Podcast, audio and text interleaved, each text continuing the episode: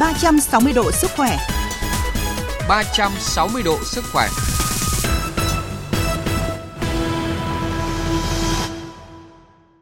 Thưa quý vị và các bạn, sau khi tỉnh biên giới của Campuchia giáp Việt Nam có ca nhiễm cúm AH5N1 tử vong, các chuyên gia y tế lo ngại nguy cơ bệnh dịch xâm nhập Việt Nam là rất lớn và gây ra những hệ lụy khó lường.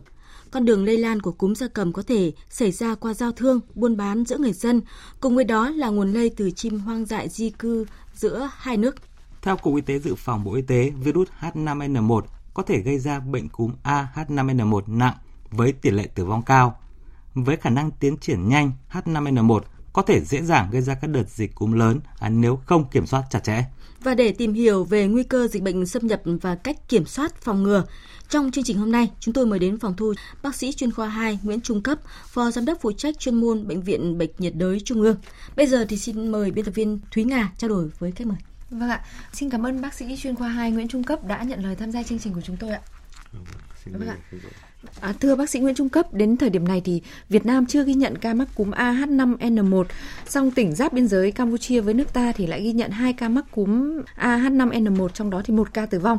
Và trong ngày hôm nay thì Trung Quốc cũng ghi nhận một ca bệnh cúm AH5N6 ạ.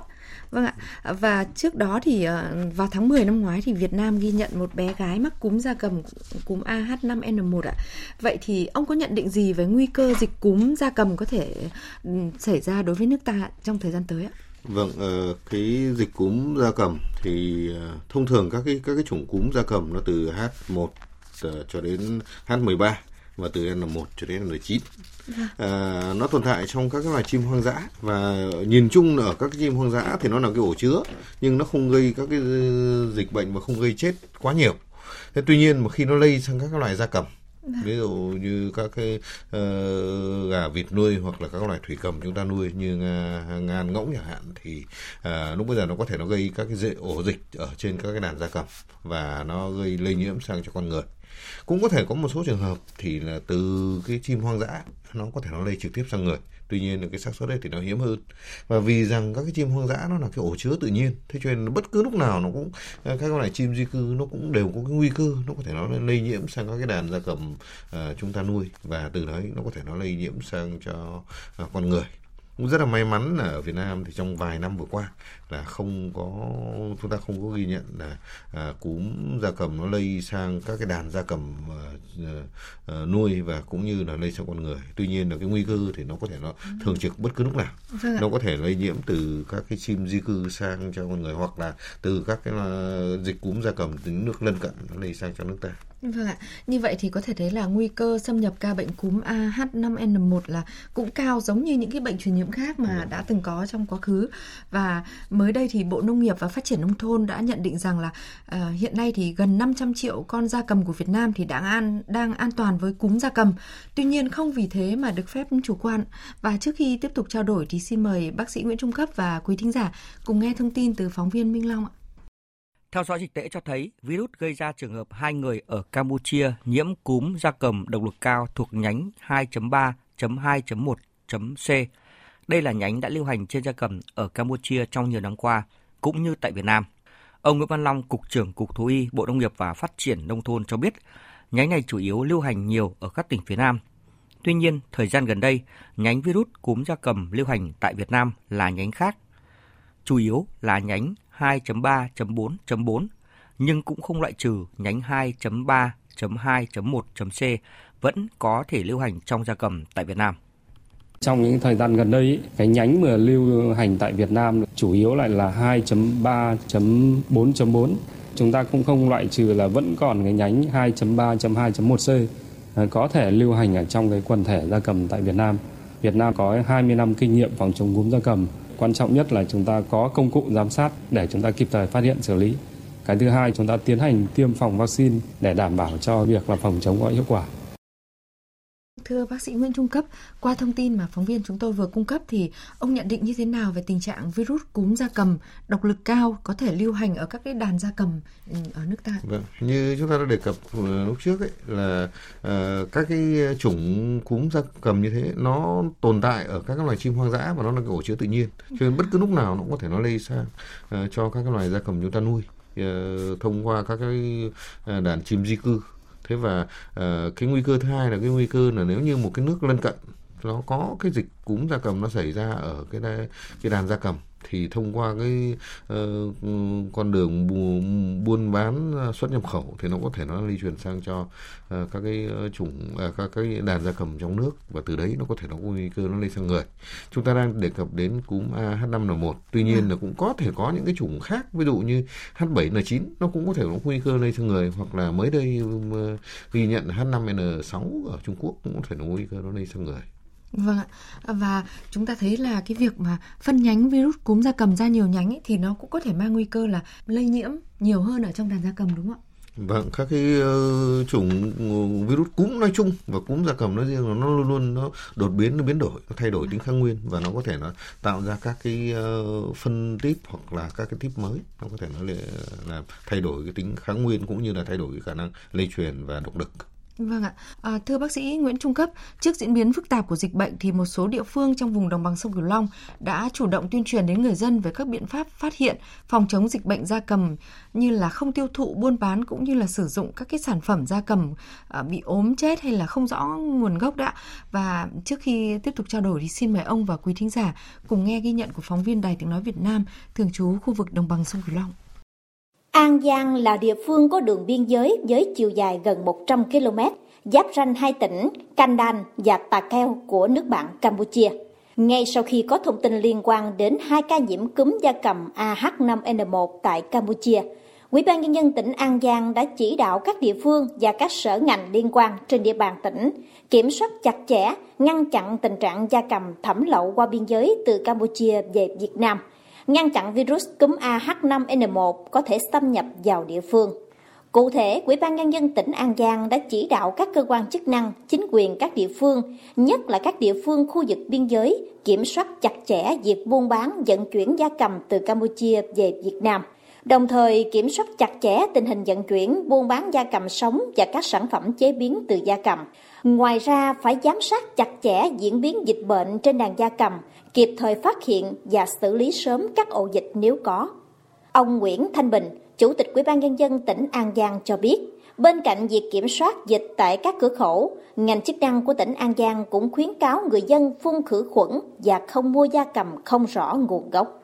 Hiện nay thì siết chặt với cái trạm kiểm dịch của các cửa khẩu, đặc biệt là không có cho nhập ờ, mà các cái hàng gia cầm từ Campuchia qua cái thứ hai nữa đấy thì à, là khuyến cáo là các cái cơ sở chăn nuôi gia cầm dạ. bây giờ phải tiến hành phun ngừa khử khuẩn dạ. Ừ, và đồng thời tức là không mua những nguồn gốc trôi nổi đặc biệt là siết chặt các tiểu thương không cho để mà mua cái à, gia cầm trôi nổi từ Campuchia qua tại Đồng Tháp địa phương đã chủ động kiểm soát dịch tại các cửa khẩu và tiến hành phun thuốc ở khu vực biên giới ông Võ Thành Quang Phó Giám đốc Sở Nông nghiệp và Phát triển Nông thôn tỉnh Đồng Tháp cho biết sau khi có công văn khẩn của Viện Pasteur thành phố Hồ Chí Minh, địa phương cũng đã tuyên truyền đến người dân về sự nguy hiểm của cúm gia cầm và hướng dẫn người chăn nuôi chủ động thực hiện các biện pháp kiểm soát dịch bệnh, chăn nuôi an toàn sinh học. Phó Giám đốc Sở Nông nghiệp và Phát triển Nông thôn tỉnh Đồng Tháp Võ Thành Quang cũng thông tin, trước mắt địa phương thắt chặt cửa khẩu, đồng thời cho phun độc khử trùng khu vực biên giới để ngăn ngừa cúm gia cầm trước mắt á, là mình thắt chặt cái cửa khẩu của mình đó đây là một cái công cụ rất là tốt. Thứ hai nữa là mình ngăn ngừa là mình phun độc tiêu độc khử trùng cái vùng biên giới các cái vùng khác mình thông báo cho dân mình. Ngay đầu tiên á tăng cường cái kiểm dịch các chốt chạm kiểm dịch và các cái lực lượng tuần tra. Về phía nội địa của mình á các cái giải pháp là cho cái lực lượng thú y ở địa phương tiến hành là phun xịt khử trùng tiêu độc rồi tuyên truyền cảnh báo trong nhân dân. Có phát hiện thì phải báo ngay cho thú y ở cơ sở đó để ta đến ta kịp thời ta chặn dập dịch ngay ban đầu. Trước tình hình dịch cúm gia cầm có nguy cơ xâm nhập vào địa bàn, các địa phương có khu vực biên giới đã chủ động công tác thắt chặt tại các cửa khẩu, tiến hành phun thuốc và ngăn chặn tình trạng gia cầm thẩm lậu qua biên giới. Đồng thời, thiết lập đường dây nóng tiếp nhận thông tin cũng như khuyến cáo người dân khi thấy gia cầm có dấu hiệu mắc bệnh, nghi mắc bệnh, báo cáo cho ngành chức năng để xử lý, tiêu hủy theo đúng quy định. Vâng thưa bác sĩ Nguyễn Trung Cấp, qua ghi nhận của phóng viên Đài Tiếng nói Việt Nam là cho thấy là các khu vực mà giáp với biên giới Campuchia thì cũng đang chủ động kiểm soát của gia cầm nhập lậu nhằm ngăn chặn cái nguồn bệnh xâm nhập. À, vậy thì cái cúm AH5N1 khi lây từ gia cầm sang người thì có những cái diễn biến và mức độ nguy hiểm ra sao khiến các địa phương cũng đang rất là ý thức là phải ngăn chặn dịch ngay từ ban đầu như này ạ? Vâng, với uh, cúm AH5N1 thì uh, hiện giờ cái mức độ lây truyền từ uh, từ từ gia cầm sang người nó còn tương đối hạn chế và thứ hai là chưa ghi nhận cái lây truyền từ người sang người. Thế tuy nhiên là những cái người mà bị lây nhiễm cúm AH5N1 thì cái tỷ lệ tử vong khá là cao các cái thống kê cho thấy nó cỡ nó khoảng độ 5-60% số bệnh nhân bị, bị nhiễm cúm gia cầm có thể tử vong. À, vì vậy cho nên chúng ta phải thứ nhất là hết sức cảnh giác và hạn chế cái nguy cơ nó lây sang người, bởi vì nếu mà lây sang cái nguy cơ tử vong rất cao. Và thứ hai là chúng ta phải giám sát rất chặt chẽ, bởi vì bây giờ thì nó còn lây rất hạn chế từ gia cầm sang người. Nhưng nếu không may mà nó có cái nguy cơ nó biến đổi về đặc tính di truyền ờ, nó dẫn đến là lây dễ dàng từ người sang, từ từ động vật sang người, thì lúc bây giờ nó có thể nó rất dễ gây các cái ổ dịch lớn. Và thứ hai là nếu như không may nữa mà nó lại lại lây truyền dễ dàng từ người sang người nữa, thì nó lại có nguy cơ nó trở thành một cái ổ một cái đại dịch thứ hai. Mà như, như chúng ta đã biết là và vừa rồi chúng ta đã vừa mới trải qua một cái đại dịch covid 19 chúng ta đã biết cái mức độ khủng khiếp của nó như thế nào rồi. Vâng ạ. Và liên quan đến ờ, dịch cúm gia cầm AH5N1 thì một câu hỏi mà nhiều người dân quan tâm rất muốn hỏi bác sĩ Nguyễn Trung Cấp giải đáp thêm rằng là cúm AH5N1 lây truyền từ ờ, người tiếp xúc trực tiếp với da cầm mắc bệnh nhưng mà vậy khi mà người dân bị cúm đã bị mắc bệnh rồi thì khả năng lây từ người sang người thì ở cái mức độ như thế nào thưa bác sĩ? Vâng. Cho đến hiện giờ thì chúng ta vẫn chưa có cái bằng chứng về việc lây truyền cúm AH5N1 từ người này sang người khác cho nên tạm thời chúng ta uh, có thể tương đối yên tâm về nguy cơ này. Tuy nhiên là gì? Chúng ta vẫn phải cảnh giác rằng ờ, virus nó luôn luôn biến đổi, nó luôn luôn đột biến, nó thay đổi về di truyền cho nên là có thể một thời điểm nào đó nó sẽ thay đổi cái tính lây truyền này. Vâng ạ. Và có một điểm đáng chú ý khác nữa là gần đây thì bệnh cúm mùa là cúm A và cúm B cũng đang có nguy cơ bùng phát tại nhiều địa phương ạ. Vậy thì làm thế nào để người dân có thể phân biệt được giữa việc là mắc cúm A H5N1 và mình có khả năng là mắc cúm mùa, thưa bác sĩ? Dạ vâng, các cái triệu chứng khi khởi đầu của cúm ờ, mùa hay cúm AH5N1 thì nó cũng tương tự giống nhau, nó cũng cũng đều đều biểu hiện là sốt và các cái hội chứng cúm như là à, đau mỏi người, đau nhức cơ khớp vân vân. Tuy nhiên là có cái điểm khác biệt là với cúm mùa thì đa số các cái bệnh nhân sẽ diễn biến lành tính tự khỏi. Ừ.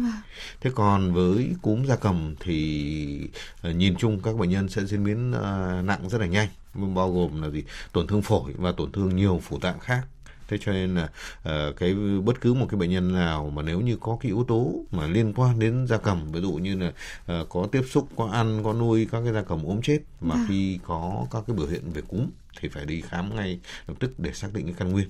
Và thứ hai là phải theo dõi sát các cái diễn biến. Ờ, nếu như mà một cái bệnh nhân cúm ở các bệnh viện mà thấy là có cái diễn biến nặng bất thường cộng với yếu tố dịch tễ là liên quan đến gia cầm thì phải hướng nghĩ tới cúm gia cầm và phải phải kiểm soát chặt chẽ đối với bệnh nhân đó. Vâng ạ. Và qua số điện thoại của chương trình thì có vị thính giả đã gửi câu hỏi xuống rằng là à, thưa bác sĩ Nguyễn Trung cấp, tôi có thể mua thuốc Tamiflu về để tích trữ nhằm phòng ngừa các cái loại bệnh cúm da cầm không? Tôi có thể uống thuốc này khi bị sốt hay không ạ? Xin bác sĩ giải đáp giúp vâng, ạ. với uh, Tamiflu thì hiện giờ cái uh, uh, thứ nhất là chúng ta cũng không nên mua để tích trữ bởi vì cái uh, thuốc đó thì hiện giờ là đang được kiểm soát trong cái, uh, uh, cái cơ số và cái à. cơ số thuốc dự trữ quốc gia và phải được kê đơn của các bác sĩ để tránh cái việc là chúng ta uh, uống uh, linh tinh thì sẽ dẫn đến là kháng thuốc Vâng ạ, tức là uống Tamiflu cũng không nên là lạm dụng đúng không vâng, ạ? Vâng. Và cũng không người dân cũng nhất định là không cần phải là tích trữ thuốc. Vâng, chúng ta không nên tích trữ. Vâng ạ. À, và chúng tôi còn nhớ là vào tháng 10 năm ngoái thì nước ta cụ thể là tỉnh Phú Thọ thì đã ghi nhận là một bé gái mắc cúm AH5N1 sau 8 năm bệnh dịch này vắng bóng ạ. Ừ. May mắn là em bé này đã bình phục và cũng không ghi nhận chùm ca bệnh vào cái thời điểm đó. Ừ. À, xong ở giai đoạn hiện nay thì nguy cơ dịch cúm AH5N1 thì có thể xâm nhập bất cứ lúc nào. Thì hiện nay thì bác sĩ Nguyễn Trung Cấp và các cái đồng nghiệp của bệnh viện Bệnh nhiệt đới Trung ương đã có sự chuẩn bị sẵn sàng ra sao để đáp ứng với công tác điều trị ạ? Vâng, uh, trong nhiều năm qua thì cả cái hệ thống điều trị chúng ta luôn luôn uh, sẵn sàng với cái nguy cơ xuất hiện một cái đại dịch, đại dịch đường hô hấp và cũng nhờ cái bước chuẩn bị sẵn sàng như thế thì chúng ta ờ, đã vượt qua được cái dịch Covid-19 vừa qua và uh, những cái bài học qua cái đại dịch Covid-19 vừa qua thì chúng ta cũng phải uh, tích lũy rất là nhiều cũng uh, đồng thời với công tác chuẩn bị để chúng ta sẵn sàng cho một cái uh, đại dịch đường hô hấp mới nó có thể nó xảy ra vào một thời điểm nào đó nếu không vâng. may nó xảy ra nó không chỉ riêng đối với cúm nó có thể là gì một cái chủng covid nào đó hoặc là một cái căn nguyên uh, coronavirus mới một cái chủng virus cúm mới hoặc là bất cứ một cái căn nguyên uh, đường hô hấp nào nó nó có nguy cơ gây đại dịch xảy ra Vâng ạ, tức là là đơn vị ờ, mà chuyên đảm nhiệm nhiệm vụ là điều trị các bệnh truyền nhiễm nguy hiểm thì nhất định là không nên lơi là cảnh mất vâng, cảnh giác vâng. và cũng à, gọi là chúng ta cần phải chuẩn bị sẵn sàng mọi phương án vâng. để khi mà có những trường hợp ca bệnh xuất hiện thì cũng có thể là vâng. à, kiểm soát được ngay đúng không ạ? Vâng, về đối phó đại dịch thì nó không chỉ là việc của riêng ngành y tế mà nó là vâng. cả xã hội cho nên là uh, chúng ta cái việc là sẵn sàng đáp ứng với một cái đại dịch nào đó nó có thể xảy ra thì không chỉ ngành y tế, không chỉ bệnh viện mà cả các cái cấp chính quyền và cả người dân cũng phải sẵn sàng với việc là chuẩn bị, sẵn sàng đối phó với cái nguy nguy cơ gọi là an ninh phi truyền thống như vậy. Vâng ạ. Um, thưa bác sĩ Nguyễn Trung Cấp, uh, từ kinh nghiệm phòng chống các cái dịch bệnh nguy hiểm trước đây uh, đã khoảng đến 20 năm nay đúng không ạ? Ừ. Là từ SARS rồi đến các loại cúm gia cầm uh, rồi đến Covid-19 thì ông có thể chia sẻ thêm về công việc của những y bác sĩ điều trị các bệnh truyền nhiễm nguy hiểm uh, và cụ thể ở đây là bệnh viện uh, bệnh nhiệt đới trung ương là cơ sở mà tuyến cuối trong điều trị các bệnh truyền nhiễm nguy hiểm ạ? Vâng, uh, khi chúng tôi uh, có một cái vai trò là bệnh viện tuyến cuối điều trị các cái bệnh truyền nhiễm thì uh, chúng tôi cũng phải luôn luôn xác định một cái cảnh giác đối với cái nguy cơ xuất hiện dịch bệnh mới. Vâng. Và uh, cái cái cảnh giác nó bao gồm là gì? Là phải có các cái kỹ năng để mà vâng. các bác sĩ phải luôn luôn có kỹ năng là phát hiện cái mầm bệnh mới Uh, uh, cũng như là gì là là cái hệ thống xét nghiệm là phải sẵn sàng cho cái việc xác định cái căn nguyên đấy nó cũng giống như là cái vụ dịch covid 19 ta xảy ra tại vũ hán ấy. Cái việc là nghi ngờ nó là một căn nguyên gây đại dịch và cái việc xác định căn nguyên đó càng sớm thì nó giúp cho công tác phòng chống dịch uh, càng hiệu quả Vâng ạ, tức là chúng ta phải chủ động một bước hơn vâng. và à, có sự à, gọi là à, hỗ trợ à, từ các tuyến nữa vâng. để mà công tác phòng dịch được đạt hiệu quả hơn và cũng qua số điện thoại của chương trình thì có vị thính giả đã chờ khá lâu để được trò chuyện với bác sĩ Nguyễn Trung Cấp ạ. Alo, xin chào thính giả. Vâng, xin chào chương trình ạ. Vâng ạ, xin mời anh giới thiệu ngắn gọn và đặt câu hỏi với vị khách mời của chúng tôi ạ. Vâng, xin chào chương trình, xin chào bác sĩ Cấp. Tôi ở Nghệ An. Có báo cáo tôi đang nghe cái chương trình mà cũng rất chi là, là nóng hổi là vì hiện nay ở quê tôi và hiện nay trong nhà tôi vợ tôi cũng có đang bị cái một cái triệu chứng mà rất rất rất không rõ là vì là nốt sốt và nốt rét rồi sau đó được chấm bảy ngày rồi vợ tôi bị trước hết và bệnh nơi bây giờ vẫn không thôi. Và được vài ngày sau đó lại tiếp tục lại cứ sốt rét và đặc biệt là ho mà không ăn được. Mà tôi thấy cái triệu chứng mà nếu cảm mùa thì như bác sĩ cấp nói thì thì tôi nghĩ là không phải mà tôi cứ sợ là cái cú giá cầm vâng. lây vào đây thì rất nguy hiểm. Mà hiện nay quê tôi rất nhiều cái triệu chứng này mà rất hoang mang ở chỗ cái này. Xin bác sĩ có một chương trình trả lời của chúng tôi Dạ vâng, ờ, với các cái triệu chứng như bác mô tả thì có vẻ nó cũng không không giống với cúm diễn biến của cúm gia cầm lắm. Ờ, nó có thể có rất là nhiều các cái căn nguyên uh, bệnh truyền nhiễm nó có thể gây gây các cái triệu chứng gây sốt và các cái biểu hiện đường hô hấp như của bác. Thế thì uh, uh, tốt nhất bác nên đến khám ở cơ sở y tế và tại cơ sở y tế nếu như mà các cái thầy thuốc khám mà người ta nghi ngờ rằng nó là uh, liên quan đến cúm gia cầm hay một cái bệnh lý uh, uh, gây dịch nào đó thì người ta sẽ phối hợp cùng với hệ thống ờ, y tế dự phòng, người ta lấy mẫu và người ta xét nghiệm, người ta tìm căn nguyên để xác định cho bác, cũng như là tư vấn cho bác cái ờ, phương pháp ờ, điều trị chỉ định thuốc cho bác để có thể bác có hồi phục sớm nhất Vâng ạ. Theo ông cung cấp thì bác gái thì à, sốt lại sốt rét nữa đúng không ạ? Vâng. Và cũng sốt khá cao. Vậy thì à, ông có thể là nhanh chóng đưa à, bác gái đến cơ sở y tế gần nhất để có thể được xét nghiệm rồi điều trị kịp thời ạ, để xác định xem là mình mắc cúm gì. à, chủng cúm gì để điều trị hiệu quả nhất ạ. À, vâng, xin cảm ơn quý thính giả và xin trân trọng cảm ơn à, bác sĩ chuyên khoa 2 Nguyễn Trung Cấp về câu chuyện này. À, thưa quý vị và các bạn, với tình trạng là chưa có vaccine phòng ngừa trong khi tỷ lệ biến chứng nguy hiểm và tử vong cao, thì bệnh dịch cúm AH5N1 là mối đe dọa không nhỏ tới sức khỏe cộng đồng. Vì vậy, để phòng ngừa căn bệnh này thì người dân cần nêu cao ý thức giữ gìn vệ sinh, cẩn trọng trong ăn uống và tiếp xúc với gia cầm là những biện pháp giúp bảo vệ bản thân và cộng đồng ạ. Và đặc biệt khi có bất kỳ à, cái triệu chứng bất thường nào liên quan tới sốt và ho thì cần đến cơ sở y tế để có thể phát hiện kịp thời. Một lần nữa thì xin cảm ơn các quý vị thính giả đã quan tâm theo dõi nội dung của chúng tôi ạ.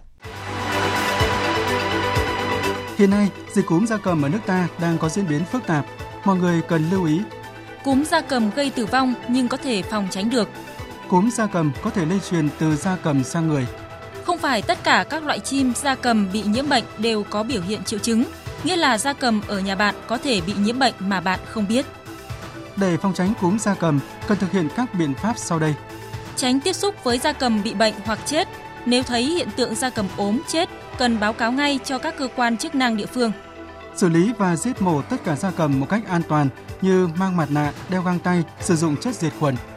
Nấu chín kỹ thịt gia cầm, không ăn thịt còn màu hồng, không ăn trứng lòng đào, không ăn tiết canh. Rửa tay bằng xà phòng trước và sau khi xử lý gia cầm sống và chuẩn bị nấu ăn. Phòng chống cúm gia cầm là bảo vệ sức khỏe cho chính bản thân, gia đình và toàn xã hội. Phòng chống cúm gia cầm là bảo vệ sức khỏe cho chính bản thân, gia đình và toàn xã hội.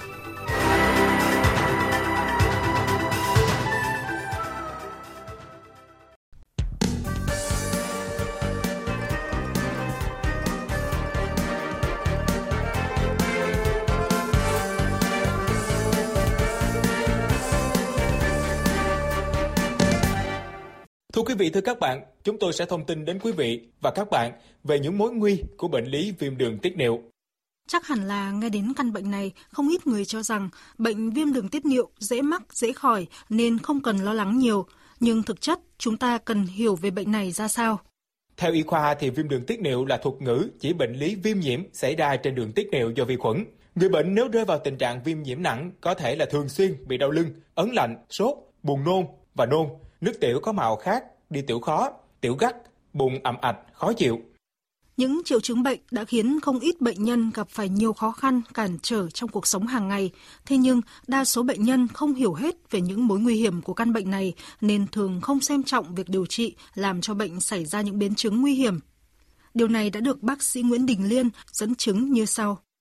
Rối loạn tiểu tiện hoặc là các biểu hiện của những khuẩn tiết niệu mà nếu chúng ta không điều trị tốt gây ra những ờ, nguy cơ gì? Một là nó gây ra nhiễm khuẩn ngược dòng và tổn thương cái thận mà tổn thương thận thì gây ra suy thận. Hai là gì? Bản thân người bệnh nhân người ta sẽ bị uh, trầm cảm, lo âu vì rối loạn bởi vì tại sao? Ngày nào người ta cũng phải đi tiểu nhiều ừ. lần ảnh hưởng đến công việc, uh, đến sinh hoạt, đến cuộc sống thường ngày người ta thì ảnh hưởng về, về sức khỏe và tâm lý cho bệnh nhân. 360 độ sức khỏe cùng bạn sống khỏe mỗi ngày. Thưa quý vị và các bạn, thực phẩm bảo vệ sức khỏe ích niệu khang với thành phần chính là coles, chiết xuất từ hạt của loại bí ngô đặc biệt Escop và mầm đậu nành, nguyên liệu của hãng Frutarom Thụy Sĩ, được sản xuất trong nhà máy Nutrafur SA tại Murcia, Tây Ban Nha, giúp hỗ trợ giảm tiểu đêm, tiểu nhiều lần, tiểu không kiểm soát, không tự chủ, tiểu rắt, tiểu són. Ích niệu khang hỗ trợ cho người bị hội chứng bàng quang tăng hoạt OAB. Ích niệu khang dùng được cho cả nam giới và phụ nữ bị tiểu đêm, tiểu nhiều lần, tiểu không kiểm soát, không tự chủ, tiểu rắt, tiểu són, người bị bàng quang tăng hoạt, OAB hay bàng quang kích thích. Quý vị nên uống ích niệu kham mỗi ngày 2 lần, mỗi lần 2 đến 3 viên trước bữa ăn 30 phút hoặc sau khi ăn 1 giờ. Mỗi đợt sử dụng liên tục từ 3 đến 6 tháng để đạt hiệu quả tốt nhất. Có thể uống ích niệu khang lâu dài, có thể sử dụng ích niệu khang cùng thuốc tây. Mọi thông tin về sản phẩm xin liên hệ số điện thoại miễn cước 1800 6723. Chú ý không dùng sản phẩm cho phụ nữ có thai, người mẫn cảm với bất kỳ thành phần nào của sản phẩm. Thực phẩm này không phải là thuốc, không thay thế thuốc chữa bệnh. Vâng, đến đây thì thời lượng của chương trình 360 độ sức khỏe đã hết. À, xin cảm ơn quý thính giả đã đồng hành cùng chương trình. Xin chào tạm biệt và hẹn gặp lại.